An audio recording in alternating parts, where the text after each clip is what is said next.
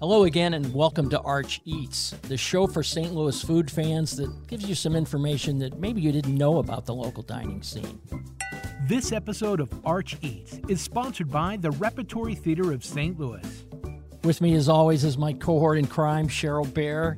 Good morning. Good morning. Good frosty morning to yes, you. and we will cover that later. That's gonna that's gonna come up a little bit later on. It's our teaser. Yes. Today we're going to talk about trends we see in St. Louis for 2024 and a few we'd prefer not to see. And then we'll end up with a rant about what irritates us about some St. Louis restaurants in the winter. But first, it's what we can't stop thinking about this week. Okay, I'll go first. For me, this is brand new news. Southern closed this week. A great Nashville hot chicken restaurant. Rick Lewis and Mike Emerson opened this place. They spent a lot of time down south, down in in, in Nashville, down in Memphis, down in the the, the roots of, of hot chicken land, uh, learning about how to properly prepare it. They were bringing the first Nashville hot chicken to St. Louis, and they wanted to do it right. I just remember a lot of the things that they did, they're things that I didn't know. They put the spicing into the meat. They did the meat marinade, so the spice isn't in the breading. Huh. I didn't know that. The only spicy part of the breading is what they coat it in. It's Yeah. that spice mix, which it's a powdered mix that they mix with a little of the fryer oil. That's how they make the paste, and it's a very light. It's almost like a glaze. It's not like a paste. I thought that was pretty interesting, and that's what made it better. And the other thing that they did is something that Mike did at Pappy's. They had a door person there to meet, greet, and answer questions and basically entertain the people in line. And a lot of the time that was Rick Lewis. And I just think that was something that was crucial to the success of both those places. They you got to meet the owner and what Rick Lewis did, which was really interesting, he offered chicken at one of the lower spice levels just as a barometer, just so you knew how to order once you got to the head of the line. I thought that was brilliant. Southern changed. They took uh, chicken breasts off the menu, which met with a lot of disagreement uh, in favor of uh, just chicken tenders. Nothing wrong with chicken tenders, but you got to have a chicken breast on the menu. And I think what happened to them is, as I was trying to analyze it, is they took a long time to open up after the pandemic. Yeah. I'm not sure they ever regained that lost business. Anyway, Southern closed last week. It was unfortunate, but you know, to me, it was the first Nashville hot chicken joint in the city, and for several years anyway, it was the best. It was spicy, but it was so flavorful. You didn't. You you couldn't stop. That was the problem. And there's other Nashville hot chicken places that have come up since then. Uh, Chuck's, a place called Heaters in Kirkwood, uh, Grace Meat and Three, where Rick Lewis moved on to. He still sells, I think, the original recipe. hmm And then a place that I know you love, Sunday Best. Yeah, their hot Right? chicken's wonderful. The tenders and the uh and the bone-in version. Well, George, if you're talking about southern and fried chicken, of course, one place that I can't stop thinking about and I recently discovered this little trick or hack, I don't know in the parlance of our times if that's what we want to call it, but um Frank and Helen's is a university city institution. It's been there forever. I have memories of my grandma sitting there getting a reservation, sitting down with Helen in one of the booths at this place. And I mean, it's been there for decades, but they do broasted chicken, which is a pressure cooked style of chicken that results in very juicy meat, but this very light but super crispy coating on the outside. Well, the broasted chicken, it's wonderful on its own, but they also serve a creamy garlic dressing for their salad, which I think it's the best salad dressing ever to be invented. I'm, I'm just going to go out on a limb and say this. It is the nectar of the gods. And the owner told me that I should get and order a side Oh, dish. No, no. Oh, yes. Oh, no. Of the creamy garlic dressing and dip the fried chicken into it. And I'm telling you, it's it's transcendent. Highly recommend. I'm shaking my head, I but I respect your palate. I, I, and I love Frank and Helen, so uh, I did not know about that. Have you had the dressing though? Yes, I think I've had it on a salad. Oh, I'll have it. I on never thought to put it on chicken. I've dipped Uh, my we'll cheese just garlic bread in there. All right. I'm not gonna lie. It's uh, Put put that on your special. put that on your to to do list, folks. Frank and Helen's chicken with the dressing. Ten out of ten. Recommend. All right. We'll be right back. In the heart of the ocean, a tale of revenge unfolds. Moby Dick, live on stage at the Repertory Theater of St. Louis from February 6th through the 25th. Don't miss the drama, the danger, the hunt. Get tickets now at repstl.org. And now, back to the show. So that brings us to the main part of our show where we're going to talk about some trends and we're going to take them in, try to be organized and take them in in categories. We're going to talk about some food trends, some drink trends, some restaurant trends, and some service trends. I think we've got something to say about all those. And then I think we're going to do some trends we'd just like to see go away. Some of these are things that we've already seen. There's been some groundwork for them. Others, you know, we haven't seen here at all. We're getting our crystal balls out. I think one of those things that um, we really have seen a lot of groundwork laid already are plant based meats. Uh, I don't know if we call them meats, meat alternatives. Yeah, it's Um, hard. You have to, you know, use the, the quotation Yeah. quotes all the time because uh, w- whenever you say, you know, it tastes just like steak or it's it's a vegan steak, you have to Yeah. put steak in quotes. But I think there is, you know, you need that reference point because that's what they're going for with these. And one of the most exciting people to watch is Chris Bertkey at Vegan Deli and Butcher, which opened kind of later last year in Bevo Mill. You know, he's been doing this for years. He was kind of one of the first people in town to do like the vegan versions of all your fast food staples, like the Jack in the Box tacos and the Big Macs and all of that. He's the poster boy for He vegan is. chefs in this town. He really is. He's so it- it's Too just young really to be exciting. the OG, but he kind of is. He kind of is, to be honest. So he's really doing um at his deli and butcher shop there, he's taking some of the classic deli dishes. Think smoked salmon, think corned beef, pastrami, and he's doing them with plant-based meats. And I, I find that really exciting. Um, another place, and we've actually talked about them before. Um, I think I talked about them in terms of biscuits and gravy. Is Looking Meadow, the coffee shop Right. in Maplewood the vegan sausage on those biscuits and gravy is fantastic, but they also do a wonderful version of a French dip with a vegan version of roast beef that a local woman named Amy Simmons makes for them. I mean, I'm telling you, I am a, a an avowed meat eater, and this stuff's delicious. And you know, we talked about this a little bit too. There's a, a local product called Harvest Shreds. Yes. and it is just like I said this before. It fooled Carnivore George. It's it's locally made. It's plant based. It's a sustainable shredded meat alternative. Yeah. And it goes great in taco salads and tacos, and it's being used in a, a bunch of uh, Mexican restaurants in town. And it's just an excellent product. And I think you're going to see a lot more of this product and products like it in 2024, both at the grocery store and on uh, restaurant menus. I know they have it at Ivy. I know they have it at Grace Meat and Three. Look for it when it's becomes available. I think I think it's available now at Parker's Table, but I'm not sure. And before we get off of Chris Bertkey, we were talking about some of the things he does. Yeah, he does. He's created all these meats, but he also does.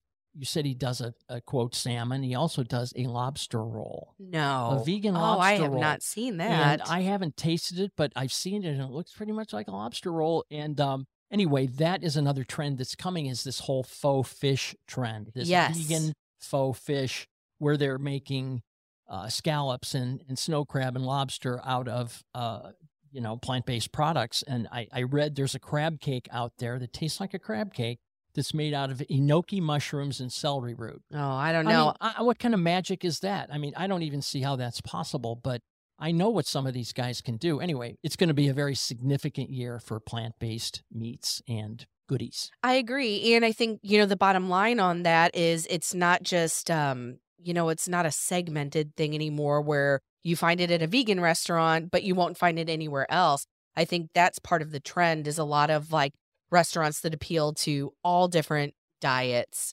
are finding that they want options for a variety you better of people. because somebody in your group's going to be a vegan or a vegetarian. You better accommodate for them.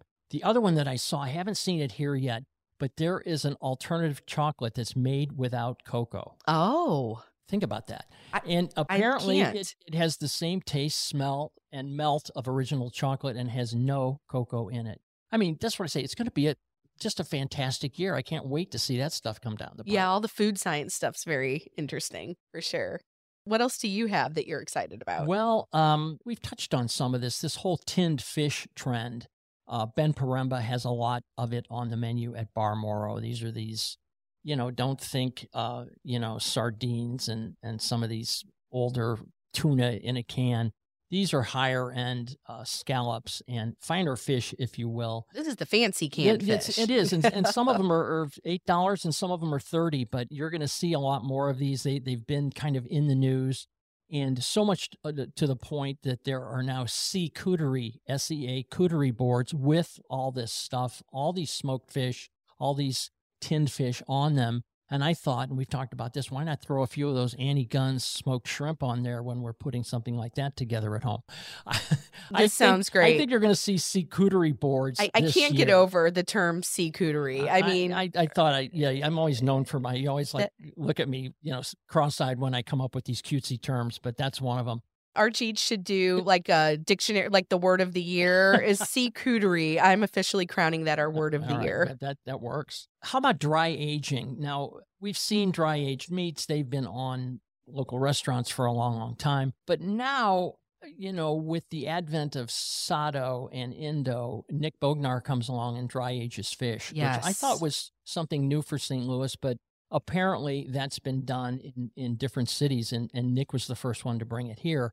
Now I was talking to Ben Poremba about that. He goes, he goes, I've been doing that for a long time. I just haven't told people about it. So he's been dry aging different meats. You know, I, I'm not really too sure. I know he was doing, uh, I think, some duck, and maybe what really interested me was he's going to be dry aging vegetables at some of his new Oh, restaurants. wow. I don't even know what that means. I know that dry aging takes the moisture out of it, increases the flavor, makes it more tender. So anyway, creative dry aging, that's one for 2024. Wow, that's that sounds interesting.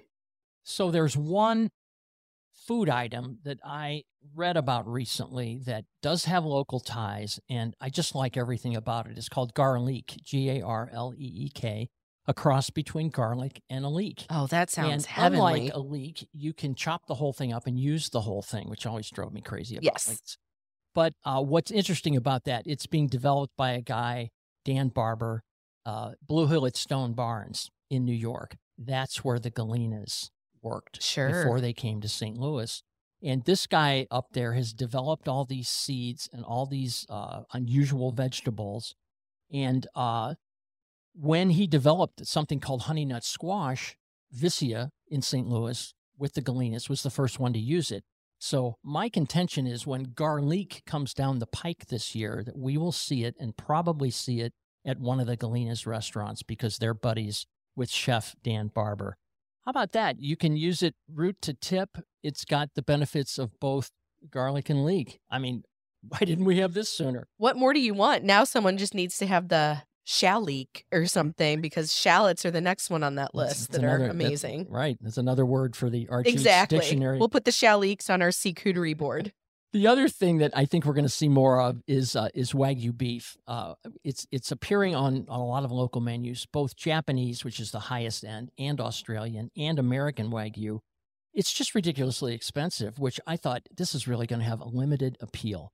And I'm wrong about this. Out at Napoli 3 in St. Charles and Napoli C, they have a uh, a, a wagyu steak that's 200 $225 i was just at napoli c and they displayed it it's this giant tenderloin just beautiful and but the cost is 225 and So said, is that a shareable thing for people? Like you yeah, get I it with a think group? it is but it's like you know how many of those do you sell and surprisingly a, a bunch of them.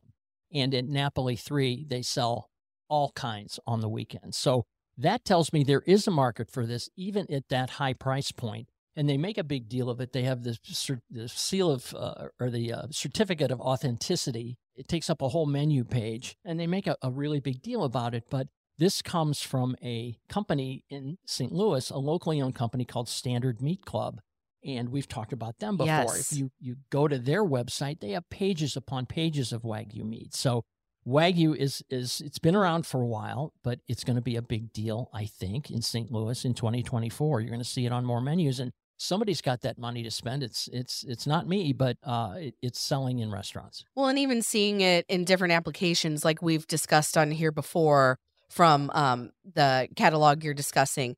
You know, we could see it in hot dogs. We could see it in sliders. You know, it doesn't have to be the pomp and circumstance of a gigantic steak. I think we're going to see, See it Wagyu bologna. exactly. I mean, why not? It's a thing, and I kind of thought just due to the cost, it was a passing fad. Not true. Another one that won't be a passing fad for sure is cannabis cuisine. Yes, that is definitely something that I just see sky's the limit opportunities in here in town. I think we've already seen the popularity of that, you know, with um, cannabis themed kind of dinner clubs. A Yeah, the- catering company, Rooted Buds. You know, I mean, they're right, a cannabis right, catering right. They company. won the best cannabis caterers in town. I didn't know that was a category, but it is. Apparently, it is now because it can be now, right? And um, there's that Chartreuse Dinner Club. right. We've talked about them. Yes. She sells out those, I think she does three or four events a month, and she sells them out instantly. I mean, instantly. And the other one that I saw also sold out. So if you are interested in doing this, you have to be, you know, set alerts for it. It's probably harder than getting a reservation at Wrights or wherever. But, um, you know, uh, Proper Cannabis has done a couple of, or at least they've done one that I know of with Balkan Treat Box. And, um, you know, Spencer Pernikoff, who's over at Proper, right. he is very connected to the St. Louis food scene. He's just been someone who's, you know, he had a great blog, Whiskey and, he's got- and he's a great photographer. He's an amazing photographer, but he's over at Proper. And because he has those long-standing relationships with some of the best chefs in St. Louis, I think it's going to be exciting to see these dinner collaborations between Proper and some of the biggest name chefs here in town. I think we will see that happen throughout the year and beyond. No question. Let's transition to the bar scene. What do you see happening? There's been a lot going on in 2023 in St. Louis bars and, and the cocktail scene. Yes. Well, I think the the trend is that there is a bar scene. I think a lot of people were, you know, lamenting the loss of bars in during the pandemic. I think that was one of the biggest losses, you know, just that kind of communal watering hole. And um, they are roaring back with a vengeance. And not just, you know, kind of your local dive bar, but we're talking these really creative, experimental cocktail bars, high end, uh, very interesting stuff. One of the places that you and I've talked about that I think is the gold standard of what's going on is none of the above. Gerard Crafts Place, which just opened in City Foundry. High end cocktails, swanky digs, just a beautiful spot. I mean, that's just kind of the place that you want to go to to have a wonderful cocktail. But they're not the only ones. Um, I've had wonderful cocktails, even though it's not an as swanky. It's almost like an intentionally Unswanky. nostalgic, unswanky vibe is Tim's Chrome Bar, Right. also in Bevo Mill. We're talking about Bevo a lot today. But um, that's a really fun place, and they're doing fantastic cocktails there. Chelsea Fister is the bartender or bar manager, I guess, of the place, and that's been a lot of fun to watch. New Society on South Grand in the basement of uh, Grand Spirits. That's a partnership between Michael Fricker and Meredith Berry, both of them esteemed bar minds in St. Louis. Two of the best in town. Yes. And then the one I'm really excited for is Good Company, which is going to open in the Grove pretty soon. Those are the good ice people, the people who are doing those really high end, beautiful filtered ice of all shapes and sizes, some of them embossed and engraved. Um, I don't know what the term is for ice, but um, they're doing those for a lot of cocktail bars around town. So I think we're seeing these very elevated bars. Uh, How about no alcohol and low alcohol cocktails? Is that was that a fad or is that a trend that's going to hang in there? I don't see it as a fad. I mean, I think we're seeing that there's almost a generational change in views of alcohol, you know, kind of in terms of wellness and things of that sort. So I think a lot of people are still wanting that, you know, kind of collegial, communal feel of going to a bar. They want to feel festive and upbeat, um, but they don't want to do it with booze. Yeah, they just want a well-made cocktail. They don't want the alcohol. And I think, and not to throw cold beer on this subject, but due to the popularity of let's just say mind altering substances which are now legal i think that that will affect the consumption of alcohol Absolutely. i've been told by bar managers bartenders that it has No And- doubt. and uh, they're still selling them but uh, again these no alcohol low alcohols uh, cocktails are way up just because other people are finding other things to do That's great. I think another thing that's exciting related to bars coming back and these really really elevated cocktail bars is I did touch on it um the elevated ice. You know, for by surface volume, it's one of the major maybe the most major component oftentimes of a cocktail and I think bars are realizing that they don't want to put any old ice in there that that is as much a component of a great cocktail as your base spirit and whatever you're putting in there.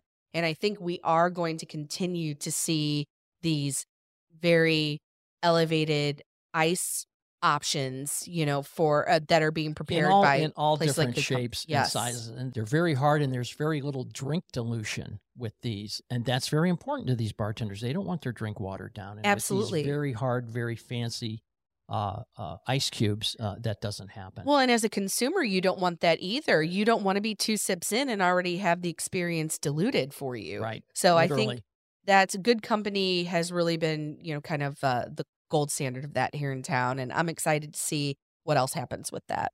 And before we get off bars, I want to do uh, talk a little bit about wines and a couple of the trends that I hope will happen. I hope that we will see more low to mid priced wines on wine menus. Those wines are out there. I see them at all the liquor stores and wine stores.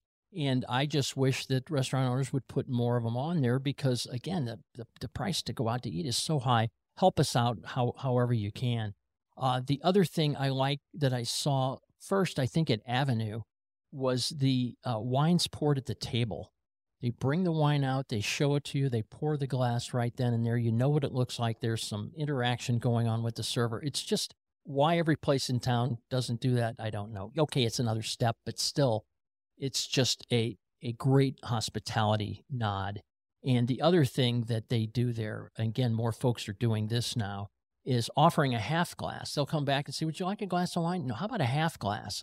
And I go, Who the heck is going to turn down a half glass of wine? That's Right. exactly what we need right now. Right. Well, I like that. And I think that fits in with the, you know, non-alcoholic trend Sure. or movement. Let's back off just a little. exactly. You don't have to back off completely, but maybe just a touch. Let's talk about restaurants. There was, uh, it was, uh, 23 was an interesting year in restaurants. There was a lot going on.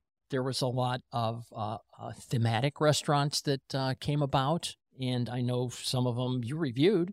I did. Well, a few of the ones, and I would like to see more of these, and I think we are going to see more of these, are the um, regional Mexican restaurants. I think that we, you know, there is a time and a place for a great Tex Mex That's just what I was going to say. Don't get me wrong. shade on Tex Mex, but yes, I am the first person to go to Mi Ranchito. Like, let's just say that, right? Another U City institution.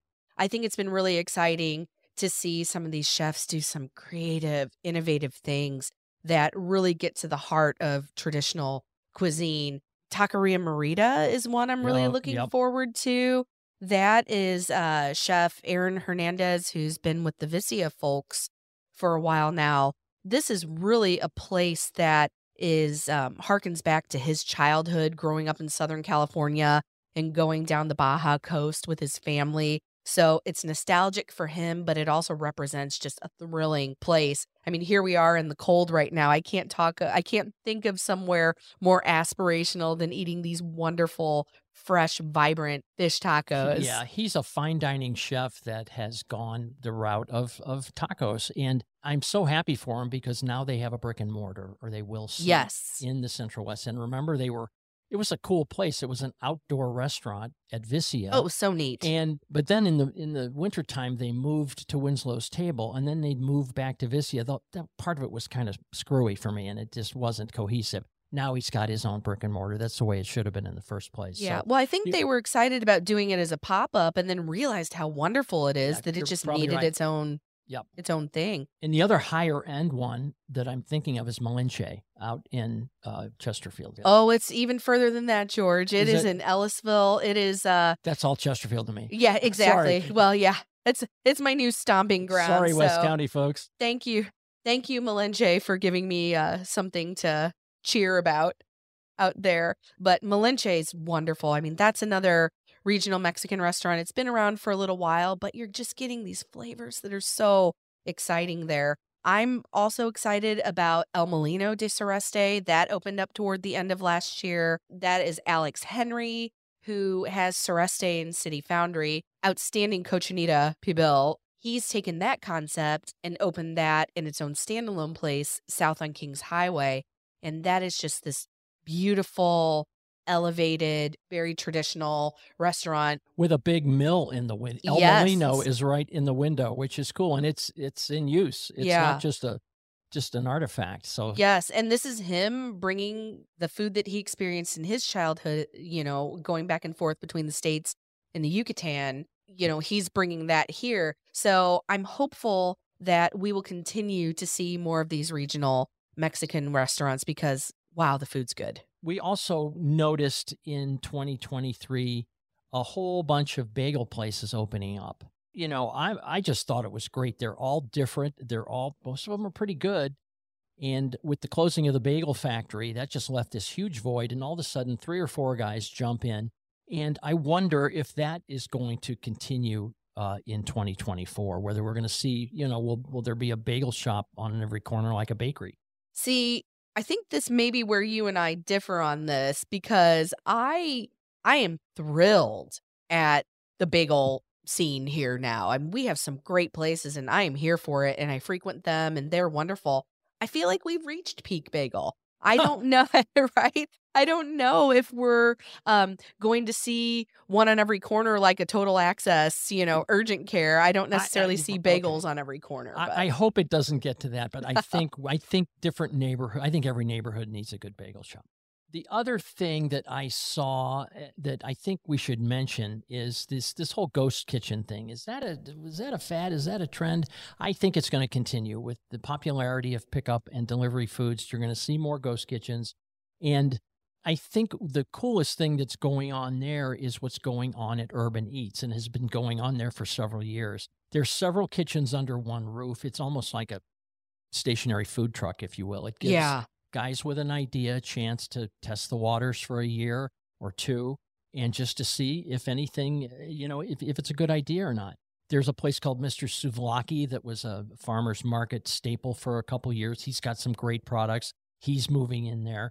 And a place called Wheelhouse Fish Company that's also coming to the urban eats space. And I won't go into it right now, but read about that one in St. Louis Magazine. These folks are have a fishing boat up in Alaska. They they they split their time between Alaska and St. Louis, and they're going to do a little food stall at Urban Eats. So shout out to Urban Eats. I hope to see more places like that in 24 that will give more of these uh, fledgling restaurant guys a, a chance. Yeah, I see that. And uh, Black Salt, you know, the very popular Indian restaurant uh, that uh, from Chesterfield, they're opening up a spot in a ghost kitchen out off Hampton. So, you know, part of me thinks that is that a trend that was only during the pandemic? But you're right. I think people have made a habit of dining in. So I think we have opportunities for maybe some of these concepts that have brick and mortars, you know, in some ways they're almost going opposite rather than starting out as a ghost kitchen and then using that as a launch pad. Some of them seem like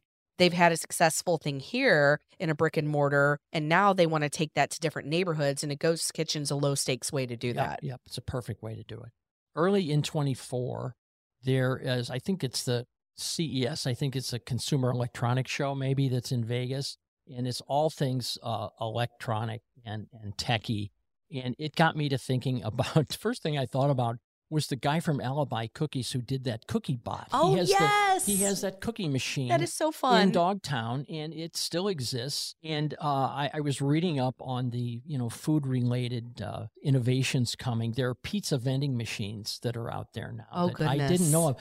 To the point that you can become a licensee for these. It's called Pizza Forno. So if you want to become your own little pizza lady, you can do it in whatever neighborhood you want. Anyway, that's something new. Is that like the bagged pizza at the Critics' Choice Awards that everyone was laughing about? I, don't, know, don't know, but anyway, I was intrigued by it. But I read an article that says that the best things that I ate at the show, and number one and two were ramen and stir fries, which I thought was fascinating. And this guy is a foodie, and he said it was shocking how good they were and how fast they were prepared, both of them in under two minutes. And wow. Anyway, point of my story, we might just see things like that with the cost of labor and, you know, everything else. That's a possibility, good or bad. I'm not going to weigh in on it, but, uh, you know, it's interesting that those two foods were the best that this guy tasted. So keep an eye out for that. Interesting. That. Vending machines beyond the Cheetos. Yes. As far as restaurants go, uh, we wrote a story a while back. And again, it was uh, a guy named Danny Meyer, who most of you listeners know who he is. He he actually coined the phrase, and he put the thought out on a, on a tweet that says six o'clock is the new eight o'clock, and that early reservations are where all the action is, and that remember how the eight o'clock reservation was that was it. If you got the coveted eight o'clock reservation, you were the god, you were solid. And now it's gone the other way. And I think some of this is pandemic related. Everybody's just getting out at different times.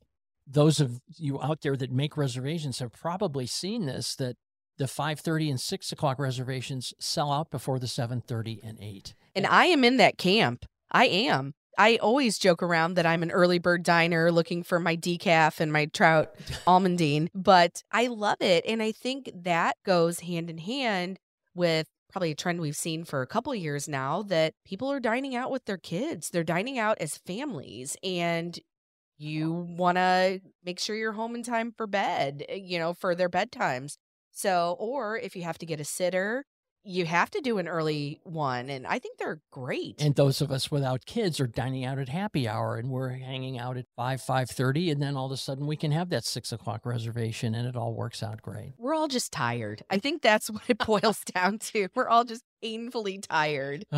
So let's talk about uh, service trends. There's been some changes. Uh, one of them that I thought was interesting was what I'll call hybrid restaurants that are part table service and part fast casual counter service. And, and I, I uh, specifically talking about a place called Momo out in Rock Hill. And he always wanted table service, but he couldn't do it because he didn't have the labor to do it. So he started off as a fast casual restaurant. And that was going very well, but there were still people that wanted full service. So what has he done? And I think there's going to you're going to see more of this. Part of the restaurant is full service, and another part is counter service. So no matter what, how much you want to be waited on or how much you want to be left alone, you can be happy at a place called Momo. And I think that again, it, it's hard to staff a place. So restaurant guys don't like to do it, and and uh, restaurant folks sometimes want the attention, sometimes they don't.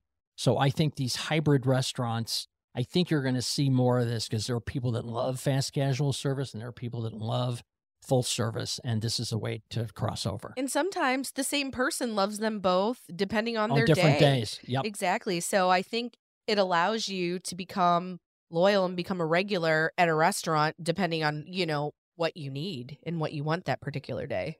And then some of these places that are fast casual have a, you know, incorporate a QR code somehow, some way. Some of them are at the table. Some of them are at the, you walk in and you scan the QR code for the menu. You're, you're making a face over there. So Don't get I, me started I, on okay. QR codes. I hate them. I hate them so much. Let, let me back up. I recognize that there are some positives to them. I recognize the sustainability issue of not having to print menus. I recognize, you know, you don't want somebody's funk on your hands when you're picking up a menu. You know, it just seems a little more sanitary in our kind of post COVID or Well, yeah, it was a it was a COVID yes, reaction and it was a good sure. one. The thing I don't like about them is when you scan a QR code, you are holding your device in your hand, your eyes are downcast, and you are interacting with your device you're not interacting with the person I think that's a great point. across from you. So I feel like it really takes that communal aspect out of dining.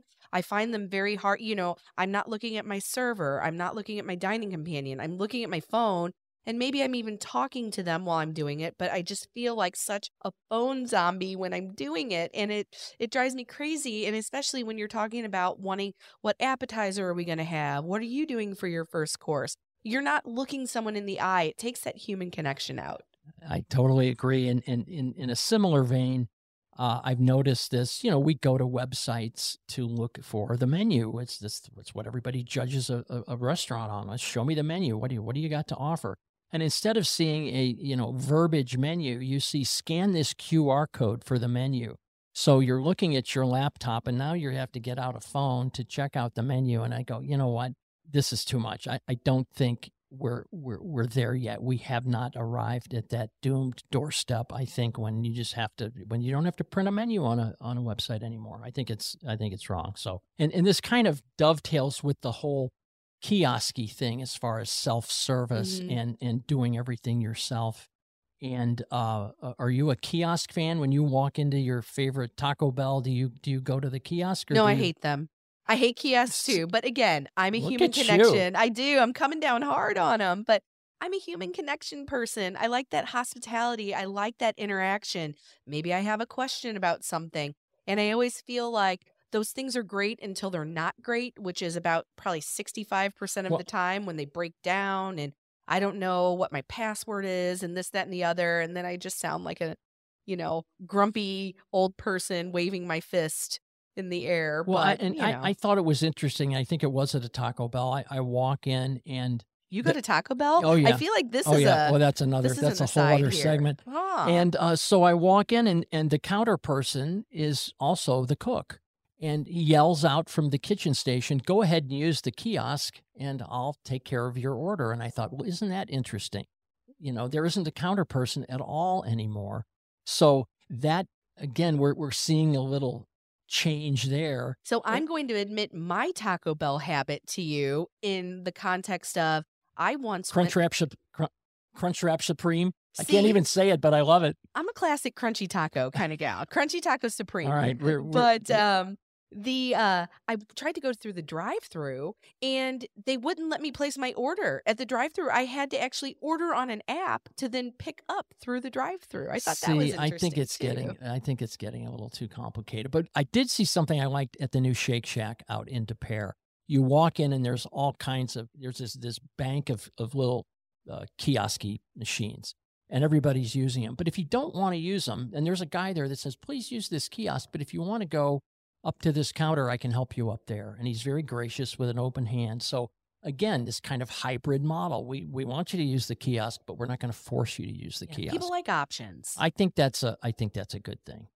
Okay, so you've like been been getting down today, getting down and dirty, and I I have a, a, a trend to die for 2024, and there's going to be people that are going to take me to task for this, but I I'm really tired of these giant eight inch tall sandwiches. Oh my gosh. And I know about the Instagram ability and the appeal of them. They look great, but let's face it, there's no way to negotiate it. There's no way to eat it. I don't even know how you cut the thing in half. My contention is make them wider and not taller. Yeah. I'd be fine with that. Just make it so that we can negotiate it. Yeah, okay? so we don't have to unhinge our jaw like a python yeah, exactly. to like eat like, your sandwich. Yeah, yeah, you don't need a signal beacon on the top of the thing. so anyway, that's my that's my trend to die for 2024. Okay, so this week's micro rant. It's freezing cold out there today. We've all gone to restaurants that are entirely too cold in the winter.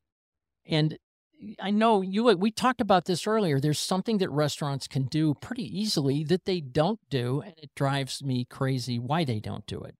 There is. And I actually, I think this is fresh in my mind because I just had this happen to me at an unnamed but very tasty restaurant that I went to last week where it's a small spot and the door opens and you get this Arctic blast no matter where you are sitting in the place. And the thing that that I find interesting is there is a simple solution for it. I yeah, you don't have to build a breezeway. No, We're not saying to do that. No. Although I've, that would be nice. It would be nice. But I've actually seen places do something as simple as they take a rounded curtain rod, shower curtain rod, something of that sort. Yeah, a half hoop. Yep, a half hoop and hang a curtain from it. It kind of gives you a little bit of a, a door space buffer, but even having that fabric there, like really thick, like velvet fabric, for instance, First of all, it looks nice and dramatic. And secondly, it really makes a world of difference. And I, you know, it can't be that expensive. The payback has to be instantaneous. And let's face it, when you walk through that curtain, it's like you've kind of got a big reveal. I think there's some value in that Yeah, too. there's the drama of it. It's very so, nice. So restaurant owners, think about that. You know, we, we're tired of stamping our feet in the wintertime, and it's really an easy problem to solve. I bet you could solve that problem for 20 bucks. Where are you getting your velvet? Uh, right? Amazon. Don't tell anyone. And on that chilling note, this brings this episode of Arch Eats to a close. Thanks for joining us. We'll see you next time. There are links in the show notes to all the places we talked about today. We encourage you to follow Arch Eats and share us with your friends. And remember that we put out a new episode every other week. You can also subscribe to our newsletters at stlmag slash newsletters or follow us on Instagram at St. Louis Mag or follow me at George Mahe.